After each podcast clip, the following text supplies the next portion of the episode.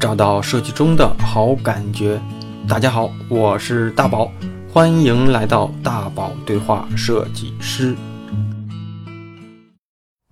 啊，这是我跟朱老板三期对话的最后一期。那对咱们听众而言啊，收获最大的，通常呢都是最后一期，因为我通常会在啊最后一期让嘉宾给我们年轻的这个听众同学们一些人生经验。职场跟职业的建议，所以感触跟收获通常是在嘉宾精彩的这个两期的内容过后啊，再给大家注入一一剂良药啊，一剂解药。好，咱们节目开篇不多说，呃，开始今天的节目吧。行，那你又是一周啊，又是一周过去了，那咱们继续回到咱们这次的聊天。其实每每一次跟嘉宾聊的时候，都有一个都有几个必答的必问的问题啊。其中一个就是啊，日常的一天是怎么度过的？就可以聊聊你就除除了一些特殊情况下，日常的工作日的就工作的一天是什么样子？现在我现在其实感觉每一天都挺特殊的，没有规律。就是现在吧，就是有了孩子之后，嗯，上午一般都是我全天上午在家带带带孩子。然后我每周会有几天会要去朋友的做顾问的公司去转一转啊，然后尽量在下班之前回来。嗯啊，然后每周比如说周二、周四全天可能都是我带娃。嗯，所以这个有娃之后，我觉得这个生活也有点混乱，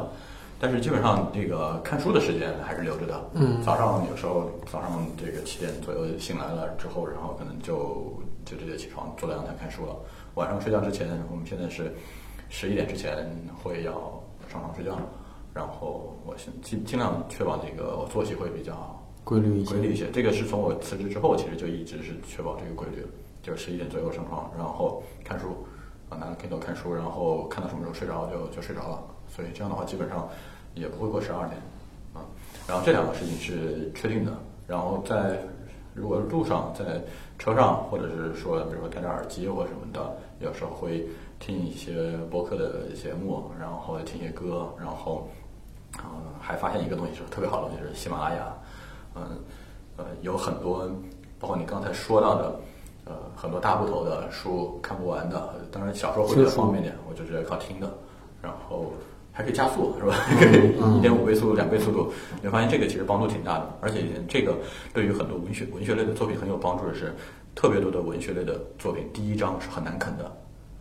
如果能够通过这些方式把第一章给看过去了之后，后面你的兴趣来了之后，就自己看书就很快了。所以基本上我觉得还是看书时间会比较多，然后我现在用电脑时间很少，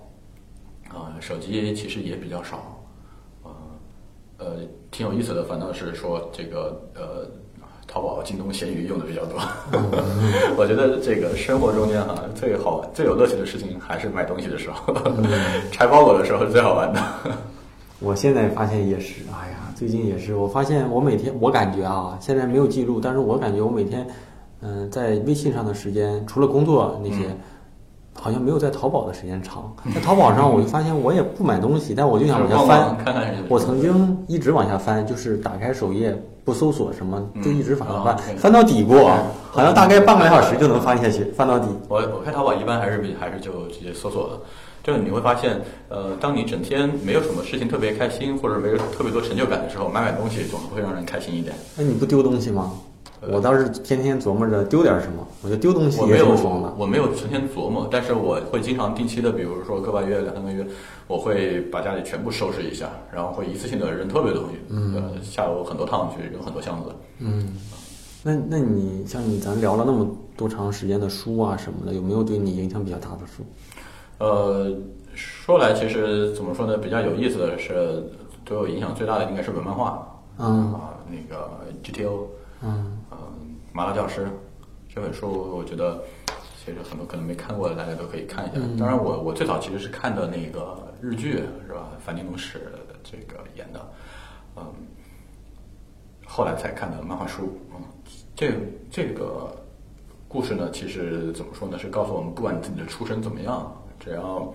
你你可以有很多方法去实现你的人生价值。嗯。这个方法可能跟很多的既定的套路是不太一样的。我觉得这个它其实对我后来后来日常有很多的帮助，一，它能够帮人增强自信。你不管背景怎么样，不管你以前怎么干过什么样的事情，但是你总是有机会去拨乱反正，然后去取得一某一些结果的。二呢，就算你自己呃不能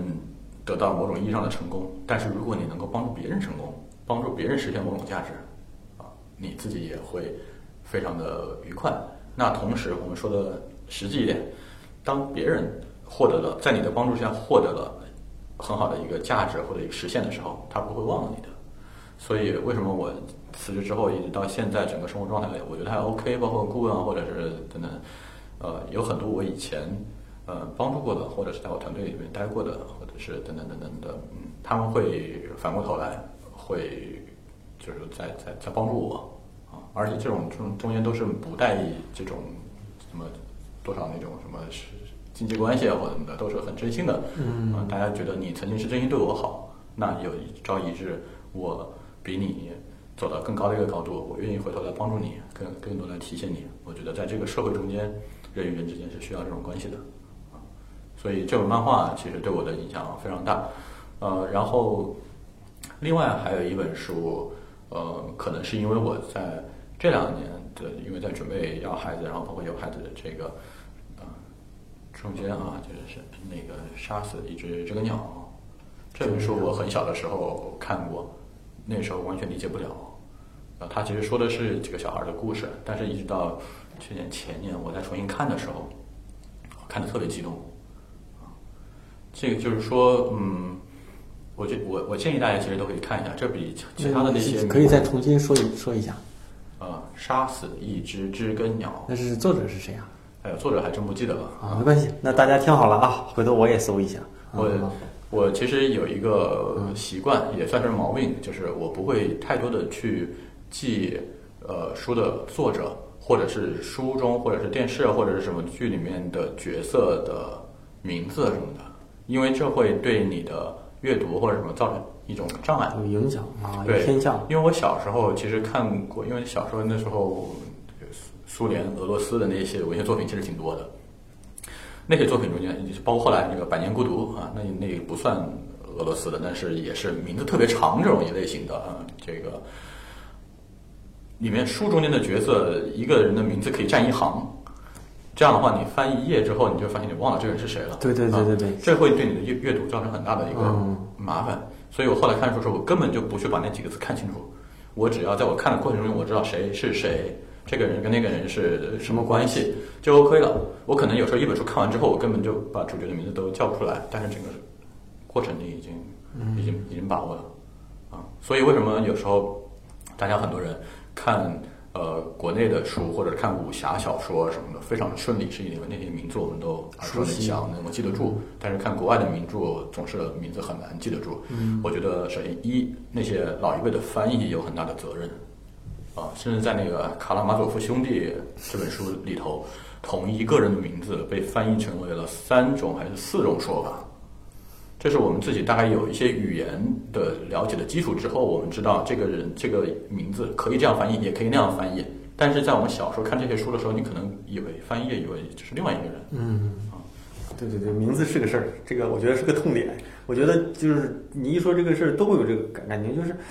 哎，看书看得慢的人，看到一半儿了，有的时候想一想，我靠，出又出现又出现了这个人，对你忘了，确实是这样的啊。所以那个 Kindle 中间有一个很好的功能，功能叫 X-ray 是吧？它可以帮你把整个书里面的出现一些人啊什么的那个名啊什么的扫描一次，人物关系什么的，我觉得也有一点点帮助。虽然但是我不太喜欢用这个功能，我觉得最好的一点就是说，呃，把这个故事的中心思想记在你的脑袋里头，而不要把这些细枝末节或者是人物名称或者是什么地点啊什么这些东西，我觉得没太多必要。有很多人喜欢在各种媒体啊或者是什么的上面去啊、写一些这种经典名言，或者谁谁谁说过一些什么东西，啊我觉得我根本就记不住这些东西。我只要知道哪个东西对我有了一些启发，已经帮助到了，我就 OK 了。嗯，我不会说记记住这句话到底是这个人说的还是那个人说的，我觉得这没关系啊啊。嗯，难道这个这句话是他说的就对你有帮助？这句话如果对另外一个人说的，对你没有帮助了吗？那你觉得自己是一个这种学习型人格还是实践型人格？就是实践性的吧，我觉得还就是嗯偏去试试对，试的过程当中再去总结经验。我觉得我一直都是一个实践型的人，而且呃，在这么多年我倒腾各种东西的过程中间，我都发现我是一个特别喜欢去动手去做一些呃原创东西的人。包括我最早做乐队的时候，其实就是这样子的。嗯，做乐队的时候，很多人是呃，比如说那时候谢谢霆锋特别的流行，嗯读书的时候，很多乐队就是直接去唱谢霆锋的各种歌。但我们那时候就开始就就写歌，我觉得我们想唱自己的东西，或者说我们当时是去唱一些国内当时还不太有名的一些地下摇滚乐队的一些一些歌。啊，我们觉得我们自己挑自己好的，或者自己发明、创造的啊，包括自己做皮具也好，然后我自己这些年一直在计划学木工，但是还一直没动手，也也拖着。然后包括为什么会走上这个什么网页设计是吧？这个设计师这条路，也就是因为自己一直想去通过自己掌握了工具之后，去创造一些东西出来。我觉得这个点其实是我的思想中间一直控制不住的一个东西，就是特别迫不及待的说想去弄一个完全是由我自己想象的东西出来啊，包括写东西也也都是一样。我愿意在我实践的过程中间发现自己缺少什么东西，然后回头再去找这方面的资料去学习，而不是说，呃，把所有资料找全了，然后就去读啊读啊学啊学啊学很久之后，然后再想我该做什么呢？不会是这样子的，因为这种方式很有可能到最后发现，哦，自己其实也什么也不想做。嗯，有有，而且有时候你学了十分，可能用上一分。啊，对，对，嗯所以反倒是说，如果你先实践，然后你才知道自己缺在什么地方，这个时候再去看，看书的时候，你明白的都快一些。嗯那现在也是围绕到之前的话题，就是辞职三年多，嗯，自己的状态是自己期待的那样吗，差不多吧，给自己的状态赚赚的少一点。就是给自己的状态打几分？如果十分满分的话，呃，可能也就七分左右吧。我觉得比比六分多，比八分少。嗯，没有实现我说的完全自由的这样的一个可能性，因为我呃还有两处房贷在身上，所以呢，我会要依赖于这个顾问的一些工作工作。我不能是说完全把顾问这个事情给扔掉啊，当然，而且我得考虑到，如果我把手上的顾问工作扔掉之后，如果过了几个月我特别想要需要钱的时候，我可能不太容易重新谈到这样的工作机会。对对对，所以就是有些东西它是持续的，我不能轻易的给断掉的。但是呢，时间上我已经能控制的越来越好了，我自己的生活状态，呃，我觉得呃还算是不错的。我经常有时候跟朋友分享的时候，我说，你可以这么去想一下自己每天做的事情。每天晚上回家上床睡觉的时候，你想想我今天有多少的时间是在为我自己做些什么的？如果你每天有一个小时的时间是在确确实实为自己做事情，那我觉得你这天就已经过得充实了。嗯，但是如果你在非常投入的忙着上班的话，你会发现你一天可能连个几分钟为自己考虑的时间都没有，你全都在为公司去考虑。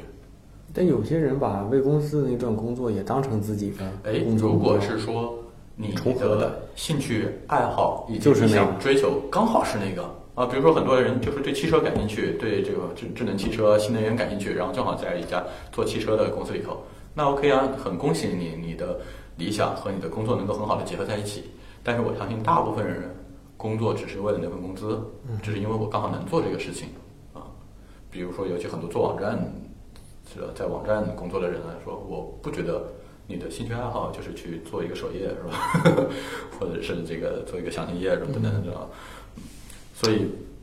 我刚呃辞职那一段时间，有一段时间其实状态很不好的是，我希望百分之百的时间全都用在自己身上。啊，如果每天没有按照我的，比如说这个小时要干什么，那个小时要干什么，下下下个小时干什么，如果没做到的话，我会非常焦虑。但是后来我发现呢，其实根本不可能做到。你每天只要有一个小时，确确实实为自己在做事情。比如说我今天就看了一个小时书，OK，你今天就及格了。啊，明天我就写了一个小时东西，可以了。后天你花了一个小时时间去赚钱了，OK，行了。你不可能要求你醒着的其他十几个小时都在百分之百的在为自己以后在做打算，这个太难了。你至少没有花时间打游戏啊，是吧？但是如果你要是真能做到，比如说以作家的这种身份，那基本上是可以了哈。嗯如果靠这个版税、靠写作能够养活自己的话，呃，刚才其实也说到这个写作的这个事情的时候，我觉得这个事情没有那么乐观。尤其你了解这个行业越多的时候，你会发现作家本身他其实呃极少的那么几个作家是真的呃实力也好，或者是什么的，绝大部分的你知道的赚了很多钱的，其实都是商业包装，嗯啊，商业包装做出来的。呃，当然这个包包装的过程中间，你也可以赚到很多钱，这是肯定的。但是也要大做一些自己不想做的事儿。对，但是为什么人家做人家选到你？你包括呃，比如说小说出来，一般都是有一些群会的签售的啊。现在有编辑就已经在跟我约，如果书出来的话，哪几个月的时间我们要排出来作为签售。但是我现在连下一个月我是自己在哪，我可能都没办法答应人家啊。但是类似于你刚刚说的，很有很多畅销书做的，它就是全国各个城市可能会需要去跟着跑的啊。然后呃，靠怎么说呢？你会发现历史上有很多的作家其实都不是很有钱。啊，但是就是你写能不能写出很好的东西和能不能赚钱，这是这两两码事这两个事情。那你自己就是理想当中的未来的计划，有没有有一个很明确的？希望每年能够有一本我自己觉得还自己还喜欢的书出来就可以了。当然，我现在要求调低了，不是说每年那本书要印出来，反正我写完了交稿了就可以了。呃，出版不出来，那那不是我的能力范围之内啊。好再问一个俗气一点的啊，嗯你会因为就是现在的这个就就就是自由职业的这种收入不稳定而焦虑吗？会啊，会。那你怎么去排解这种焦虑？嗯，就是除了顾问之外，想别的办法，嗯，倒腾点钱，对，一一次赚一大票呗。啊还是有这个能力啊。没有这个能力的人，对，过年的时候反正有一个项目就直接赚一个六位数嘛，然后那就可以直接放那，对吧？我就稍微就松口气儿松口气一点。不然的话，如果每个月你都要靠那个顾问的费用，然后才能把房贷给还上的话，嗯，当然还有一点就是我可以卖房子嘛，但 是但是房子这种东西就是说你买来了弄好了，你就不太想去把它给给倒腾掉，这个也是要经历的，嗯，所以。嗯，最好是说手上更加宽裕一点，会更加好一些。因为你知道，大家是对于生活水平是有不断的提升的。比如说你做了公务舱之后，你就回不到经济舱，是吧？这个是肯定的。尤其是我们现在年龄也也大了一点点，我也差不多三十九、四十，啊、也不是说多么矫情，一定要做公务舱，而是我确实腰不行，嗯，三个小时以内的经济舱做的 OK，但是三个小时以上或者是下飞机的经济舱做的确实是宁可不出门。所以你会发现等量的这些东西你是会会提升的，那它对于经济是有要求的。虽然你说多少钱都能过啊，但是如果能有办法让自己舒服点，那为什么不舒服一点？嗯那个你有没有比较崇拜的设计师？啊、我可以说出很多哎。那你都可以说一说。比如说，正好有一些可能小朋友们他不知道的这些人，可以他们去了解了解。呃，我其实我我想说的，他不一定是设计师本人啊，那不是说或者说不是我们这个行业的设计师。嗯，对对对，可以不是这个行业也是我们这个行业的设计师呢，其实我是很欣赏王新磊的。啊。这我相信大部分人不知道，对因为我觉得他是属于应该是很厉害，但是没有那么有名。对，在王新磊其实呃，我知道他。我们的私交没有那么深入，不像我和其他几个设计师一样私交那么深入。但是我一直看他是属于一种啊抬头仰望的这种状态啊。我觉得就是说他这种呃学习的这个，你知道他是先天有一些这个手手是不行的，哦，这个不是。嗯，他只是我是一个关注他的粉丝他是有一些障碍的啊。但是呢，以他这种情况，然后还能做到现在的这样的一个级别，我不是说他呃这个能赚多少钱，或者是自己公司有多好，而是我觉得一个人你能够凭借自己本身的努力去学习新的这种创意和工具，啊，然后并且能够把你想要的东西去给付诸实践，然后证明你自己的呃想法，嗯，我觉得这非常了不起的。嗯所以，嗯，他我觉得一直是我一个榜样，就是说是一个你不能、不可能去去超越的这样的一个一个学习偶像。那其他很多人呢，我觉得像比如说勤奋也好呀，或者是你机会也好，也有我们有很多这样的大牌的设计师在在旁边啊。但是我一直是非常仰慕王心磊的啊。然后呢，还有一个呢，就是我最近特别喜欢那个 Case 呃 Case Haring。Case Haring 就是他自己自己画了一个那个就轮廓的那个小人，呃小狗，然后就到处涂鸦那个，嗯啊，呃，他已人已经挂了，啊，就是艾滋病挂了，挂了很多年了。但是我觉得真正的艺术家就是说，你用你的这种跳脱的思维去创造一个符号出来，然后这个符号在各种场合它能引导一种潮流，并且能够经久不衰，啊，我觉得这个是很伟大的。这个比其实比很多我们耳熟能详的一些日本的设计师，我觉得要伟大很多。日本其实呃也有非常多的设计师通过一些符号的方式，嗯，草间弥生是吧？啊，等等等。但是我觉得这是完全一个不同方向的。草间弥生这是时尚类型的，但是啊，你怎么样去创造一个三宅一生？我突然想起，对这种东西出来，呃，那些呢，日本很多都在商业上非常成功啊。但是 Kiss Haring 人虽然人已经死了，但是他的东西呢，其实已经。还还算是我觉得是嗯经久不衰的嗯，然后我还很喜欢一些建筑上的一些东西的，我一直希望有时间能够好好的学习一下建筑啊，建筑上其实我的安藤安藤忠雄啊，然后对于很简单的构造，然后光影的把握，我觉得这是很难做到一件事情，就是如果包括我们很多入行不久的设计师，其实你可能会掌握很多工具，然后用很多素材。很多层去做一个很好的东西出来，但是你怎么样去做一个最极简的东西，就给你最有限的东西，包括刚刚说的 Case Harry 啊、安藤，这都属于这种情况，就是说你用了非常简单的原材料，就做出了一个让世人很惊叹的东西，这是一个很伟大的能力啊。有可能如果你是靠素材堆砌起来的东西，有可能是素材好，并不是你的粉底多好，但是素材本身很枯竭的情况之下，你还能做出好作品，那才是你自己本身对于设计的。理解，这是不一样的。嗯，其实还有一个问题，也是每次我都会问的，比如说，像，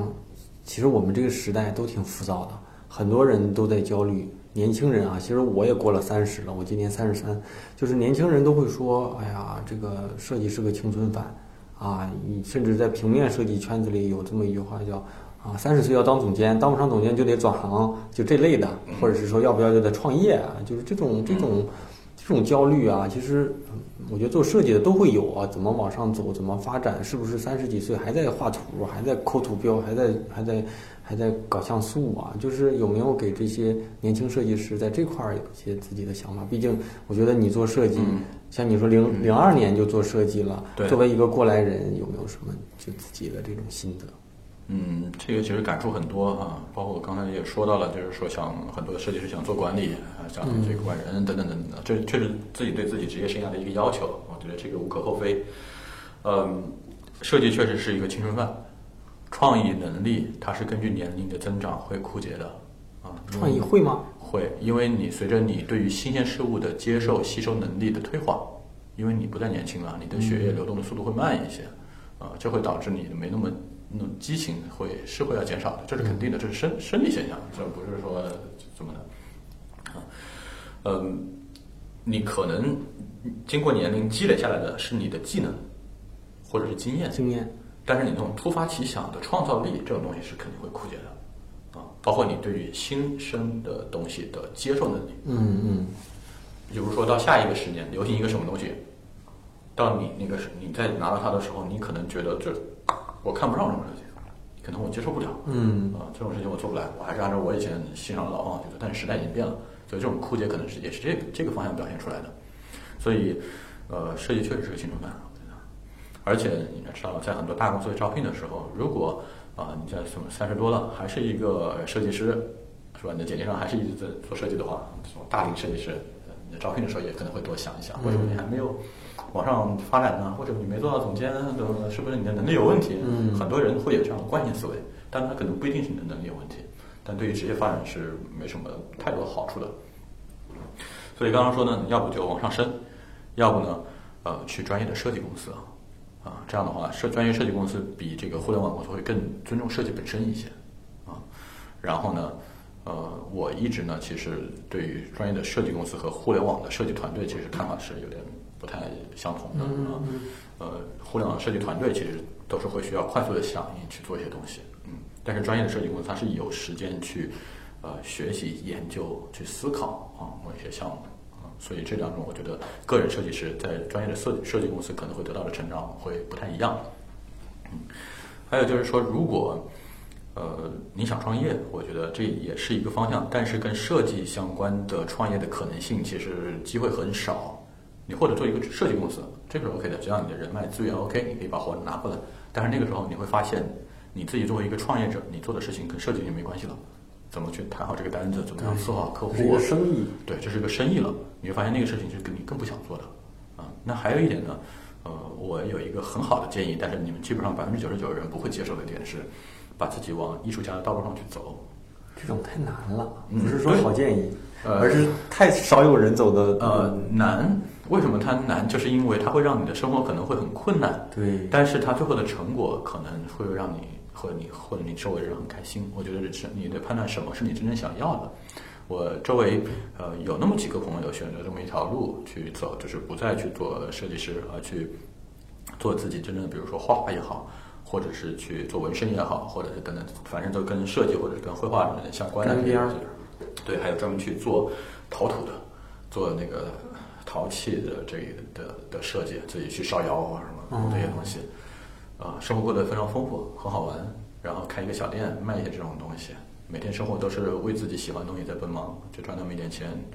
我觉得我很羡慕他们，啊，就是不用把自己陷在这个每天怎么去算账，就是怎么去赚收入这个方向。啊我相信其实，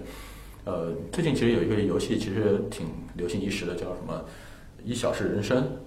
啊，这个可以搜索看一下，就是说你有一个小时时间可以过完你人的一辈子，然后这一小时可以干些什么干些什么，但最后你发现一小时到了，你要不就提前病死了，要不就一小时到了寿终正寝就挂了，你发现你什么东西都留不下来。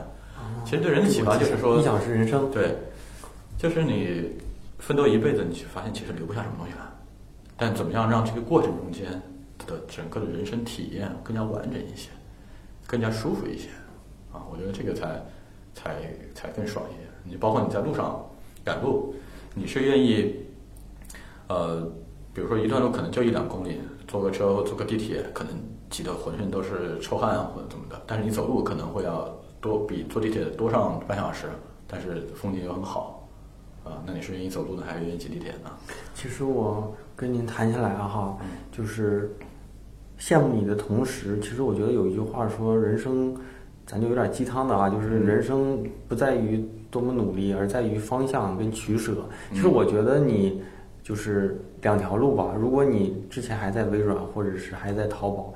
有可能你的收入、你的名誉可能更多比现在多得多。就是有时候，但是你看你现在呢，我我听下来的感觉就是，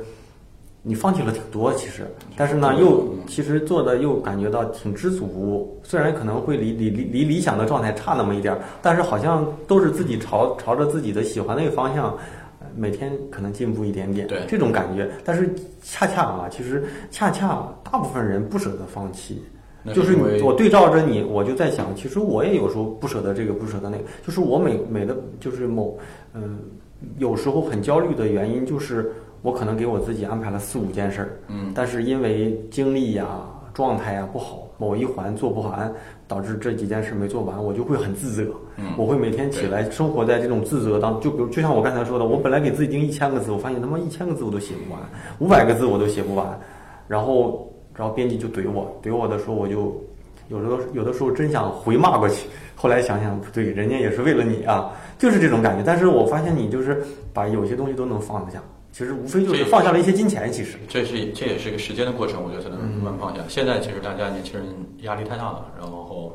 买房、供房是吧？这尤其在大城市生活，这个成本很高。如果你换一个城市，回到家乡啊，家乡或者是或者少一点的环境更好的地方，你会发现这个事情要实现起来容易很多。但是呢，呃，你可能不舍得啊，你就发现自己收入突然直接少一个零是吧？这种有点有点接受不了。然后还有一点就是，刚才你说到点，就是每每天能够比之前进步一点点，这个我在我书中间其实也都也都也都写到了啊，没有那么高的要求，每天能做好一件事情，然后每天回顾一下，发现我比昨天又进步了一点点，我觉得这已经很很不错了。有很多人都是原地踏步不动，还有倒退的呢。嗯，当时我离职之后在日本待了一个月，对我的影响其实也挺大的。你当时是自己吗？我就一个人，啊我一个人，我从福冈入的境，然后一路一个城市换过去，然后最后从札幌回来的。那我就好奇，你在那儿待一个月花了多少钱？我没算，我的习惯就是旅行从来不算钱，回来还信用卡就是，就反正这样都还上就行。我觉得怎么也得个大几万，嗯，那肯定啊，对吧？那是肯定要没准儿你收你花钱还还没有那么不。还好，我那段时间就是知道自己要花很多钱，所以基本上没怎么买东西。啊，好，那咱继续，还有两个问题吧。嗯，那那其实这个时代哈，有人做的很垂直、很专业，有人做的很多元。我我其实觉得你早期的工作生涯是更垂直一些，嗯到后来变得越来越多元。其实现在我觉得还没法定义你是哪个类型的设计师，对我自己都定义不了。但那你觉得这时代应该是给年轻的设计师的建议是更做的更专一些，还是多样发展一呃，些？首先你肯定得必须得更专业一些，你只有某一个行业钻得足够深了，你才有资本说我再去辐射到其他行业。如果你一个行业都没有钻得深的话，你辐射到其他行业也没用，那你所有的都会很浅啊，你就变成了这里玩一下，那里玩一下，最后哪个都没有研究的特别深。嗯你必须在某一个方面做出一点成绩，然后你才有资本能够跳到另外一条轨道去。嗯啊，这个我觉得是必须得脚踏实地去先专，然后再看自己的机会怎么往外扩啊。对你没有一个五年八年的时间去做前期的沉淀，后面的事情不要先不要想太多。当然，有些人可能很天才的啊，可能时间比较快，两三年就够。嗯，那你像你说你也有焦虑的时候，嗯啊，不管收入焦虑还是不稳定性啊，那你去怎么解决自己的这种焦虑状态？花钱，那你没钱还花开？玩笑啊，这个焦虑我觉得是很难免的。然后也有很多人其实问过我这点焦虑问题。然后我觉得一六年、一七年这段时间，其实我甚至生活的很自闭，因为不上班就会造成这个问题，非常自闭。你认识的新的人少了，嗯你每天跟同事们出去吃饭啊什么的这种时间少了。我以前在上班的时候，我是不能接受一个人吃饭这件事情的。啊我们经常同事们一块出去吃饭，然后看到旁边有一桌有一个人在吃饭，我还会就笑人家，笑哇，居然有人一个人吃饭。我还见过一个人吃烧烤的呢。对，那我现在一个人吃火锅都行，我现在慢慢习惯了，我一个人干啥我都行，但以前是真不行的。啊，那段时间我觉得一是很自闭，对我这种一直是社交型的人来说很难受；二呢就是呃生活的不稳定性，呃反映在几个特定的时间点，节假日，呃比如说有公司会有团建，或者是过年有年会。这个发现，这个时候我发现我是一个孤零零的人。嗯到年底的时候，看这个朋友发年会，那个年会我没有。然后到了各种呃能够享受公司福利期的时候，比如说假期也好，公司发什么东西也好，抽奖也好，是吧？年底双薪也好，再就是有一顾问都是没有这些东西的。再就是有时候你像看病走什么保险，以前、啊这个我倒是还好，我我看病从来不报销，我懒得去贴那些东西啊。但但是你怎么去解决这个这个问题？就是你那种压力呀、或者是那种嗯，就是那种状态时候花钱逗你玩的啊。这个其实是说，只要你有其他的兴趣爱好，埋头进去啊，比如说有时候这个在家做皮具，这个包是我自己做的，啊，你裁一块皮子，慢慢磨那个边缘，一两个小时过去之后，你会发现什么事情都不想了。嗯然后还有就是，呃呃，看书。当就是你如果挑到一本好书，你这个一两个小时看下来之后，你会发现之前那些事情，哎，那都都啥事啊，都不是事。然后还有一点就是，呃，真正实在不行的时候，哎打打游戏呗，还是有些游戏很好玩的，比如说 Minecraft 啊这种东西。嗯，但是我一般就是不还是不让自己沉迷游戏，沉迷游戏太浪费时间了。啊，你其实过去是属于那种社交型的，现在喜欢自己一个人的。呃，怎么说呢？我现在能能享受自己一个人的。那我但我我我算不上自那个是多么社交啊，但是我也不是一个特别内向的人，但是我特别喜欢一个人的状态。嗯就是其实如果要宅嘛啊，我我我其实也不算是一个那种啊，到点儿吃饭点外卖，嗯我会把自己的生活安排的挺好的。如果自己在家，我会做个饭，买个菜逛个菜市场，嗯，然后一个人看看电视，喝罐啤酒的，我挺享受这种状态。挺好的。嗯，那我觉得这个日本的生活其实挺适合你的。反正我挺喜欢日。本的生活其实我之前考虑过很多次在日本待着，但是我觉得，呃，如果没有这种偶偶尔的这种社交场合，说会让我去享受的话，我可能会有点闷。然后还有，我很希望在邻里之间或者是一些什么这个关建立一些比较融洽的这样一些关系，你就会发现日本很难。对，嗯，所以咱们话题的最后一个啊，最后一个问题其实就是给年轻设计师啊一句话，或者是给他们一些过来人的小建议。咱们这个节目的最后尾声，呃，我想想啊，这个一句话来点鸡汤也行，一句话要要去总结，其实挺不容易的。我觉得，一些话也呃。，积累很重要。啊、你怎么样去积累？你迟早有一天你会看到这些东西的作用。而且还有一点呢，我觉得，呃，我是这一年，去年应该说去年年底的时候，才突然顿悟到的一点：成功从来不是你自己去追求来的。我不知道你能不能理解我这个说法。嗯成功是到那某个时间段会来找你的，呃，你只需要老老实实在做好你自己手上该做的事情就可以了，啊、到时候该成功就会成功，没有成功或者是没有达到你想要的效果时候，只是那个时机还没有到，嗯。啊、你只只要做好准备了，那个会让你功成名就的时间点来找你的时候，你能够站得出来，那就很好了。啊，我发现我回头看我自己的过程中间，其实我数出了特别多、特别多这样的例子，啊，有很多时候就刚好我就转了个岔路走到那边去了，还有的时候或者是说觉得我不想这么去成功了，我不想拿这种东西去换那种生活了，然后就就避免过去了。但是你回头就发现，我当时如果做另外一种选择，或者是怎么怎么样的时候，其实会有非常多的比现在至少在这个财富上面看起来可能会要好很多的一个结果啊、所以你会发现人人生这一辈子从来不缺让你成功的机会，关键是你怎么选择和、呃怎么积累自己，然后并且啊，你想拿什么东西去换。我觉得很多的结果其实都是你拿东西去换来的啊，比如说你赚了更多的钱，你有可能是付出了更多的时间时间和和家人的相处的一些幸福或者什么去换来的，或者拿健康换来的。你想要这些东西，你可能拿另外一些东西去换的啊。但是我觉得大家都清楚，人这一辈子最重要的是什么东西？是时间。人就活一次，时间才最重要的。嗯，我们可能在短期的压力之下，发现钱很重要，你愿意拿时间去换钱，但是把钱换到某一个额度的时候，你应该要明白，时间其实才是最重要的东西。因为到了时间越往后走，你会发现你再多的钱可能都买不回时间。啊，所以在你能够充分享受时间的时候，啊，这我觉得这是没有罪过的。还有一点就是，呃，财务自由这个概念啊，其实挺有意思的。我前几天跟朋友聊的时候，才这么总结的这样一个说法啊，呃，你认为财务自由是多少钱才财务自由？大家说了很多数啊，因为之前还有一个报告说北京要是一点二亿是吧达到财务自由，亿，对，那我觉得其实你应该去把财务自由的概念给转换一下，因为刚才我也说过，多少钱都能够活，嗯，你想活成什么样子啊？嗯，他可能那个钱可能不一定是一点二亿，也可能是十个亿，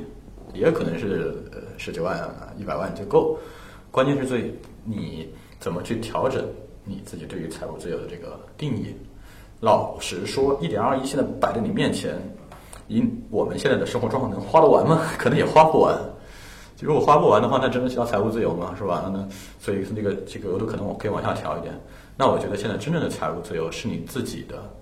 开销，你自己的成本，然后达到你自己期望的这个状况之下，呃，要花多少钱？那你如果觉得我已经能够控制好我自己的成本的话，那你的财务自由可能已经已经到了。嗯啊，你能够赚多少钱，花多少钱，或者说你在你需要花多少钱的时候，你能够马上拿出多少钱，我觉得这个就叫财务自由。嗯好，反正这些话送给，我觉得送给咱们正在拼命啊，在这个专业路上拼命的这些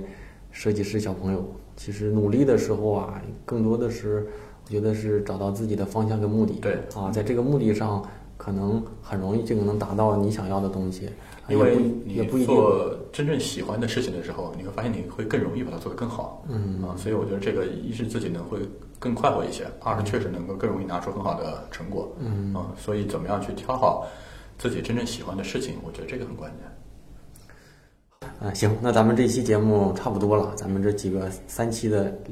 连续连录啊长谈，录了妈三个三个快三个小时了，然后希望希望给大家啊，可能迷茫的设计师们一些建议，再就是希望未来有机会啊，咱们再来。啊对谈返场啊，跟朱老板，咱们我觉得，呃，每一个深聊下来的这些前辈，给我给我的启发是最多的，尤其是你的这种工作状态是，嗯、我有机会呃通过努力，或者是我们俩的这个有一些专业契合度还是挺像的，所以我也希望通过这次学习啊，其实对我的启发还是挺高的，所以咱们就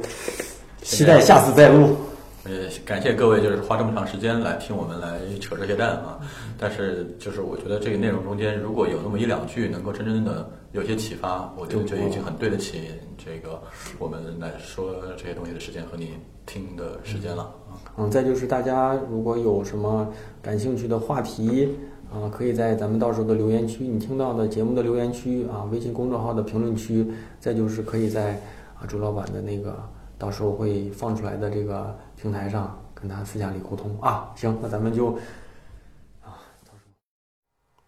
节目听完了，我是大宝。如果你是第一次听到咱们这一个节目啊，那我推荐你倒回到咱们上两期节目、三期节目连着一起听。如果对咱们这期节目和这一系列节目感兴趣的话，那可以在啊微信或各个播放平台的留言区留言，那我会看，我也会让咱们嘉宾朱老板啊。去看咱们的留言啊，如果值得回答的呢，他跟我都会在评论区给大家做一些解答啊。如果你觉得听的，不过瘾啊，那就倒回到第一期从头说啊。如果觉得听大宝对话设计师能够给你些许的一些帮助啊，但是还觉得不够满足，还有一个可以跟我近距离交流的方式，就是我在知识星球开设的这个设计社群吧。那目前呢，已经有超过四百位同学加入了，每天我都会在这里给大家更新和解答大家提出的一些设计职业。职场专业的相关问题，算是一对一的回答大家提出的这些话题，那一定都是经过我认真的思考给大家啊做的解答。除此之外呢，六月份呃我也打算邀请过往上过节目的嘉宾啊，在星球上给大家做一些近距离的接触啊。如果你是我们节目的。粉丝啊，亦或是啊，觉得我能够在专业、职业或者是近距离一对一的解答你认为我能够帮助你的一些问题啊，那就欢迎啊加入我的知识星球啊。每期我现在都会在节目最后啊给大家推荐一下。那虽然是付费社群，但现在一定是啊最适合的进群时间。那进群方式呢，就是在我的公众号大宝频道里回复“归队”二字。归来的归，队伍的队，既可以收到进群方式。那好，那咱们最后再感谢一下每期打赏的同学。那还要强调一下啊，虽然每期打赏的同学人数不多，但真心感谢这几位同学的心意。除此之外，鼓励大家多多的去给我留言评论。那大家的任何一种支持方式，都是对我和这个节目能够继续坚持做下去最好的鼓励。好，那第一位同学兰都尔曼啊，下一位孙文本、阿里、方博尔、飞行怪兽和最后一位老朋友冬雨已逝哈。好，节目最后每周三晚上十点钟左右，网易云音乐、喜马拉雅、荔枝 FM 跟苹果播客同步更新，咱们下周再见吧，拜拜。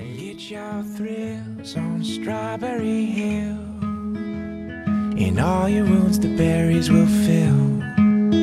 It'll make your pain taste sweeter. It's when the time stands still, let lean on your will. Let the juices soak the memories to kill. And we'll drink it by the liter. No, but a smile we laugh so hard. Nobody cries or hides the scars. We just fall so far. It's alright,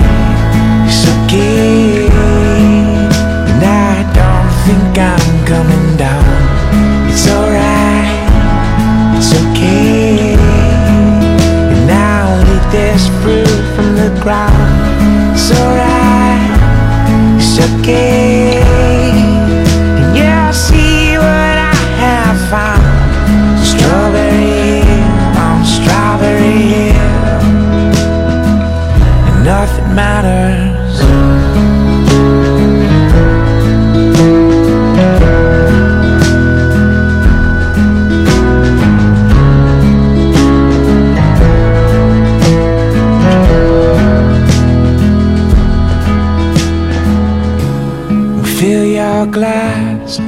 Rest your feet. Empty chairs celebrate defeat. It's a party and it's on repeat. No one's here on their own free will. Something chased them up this hill.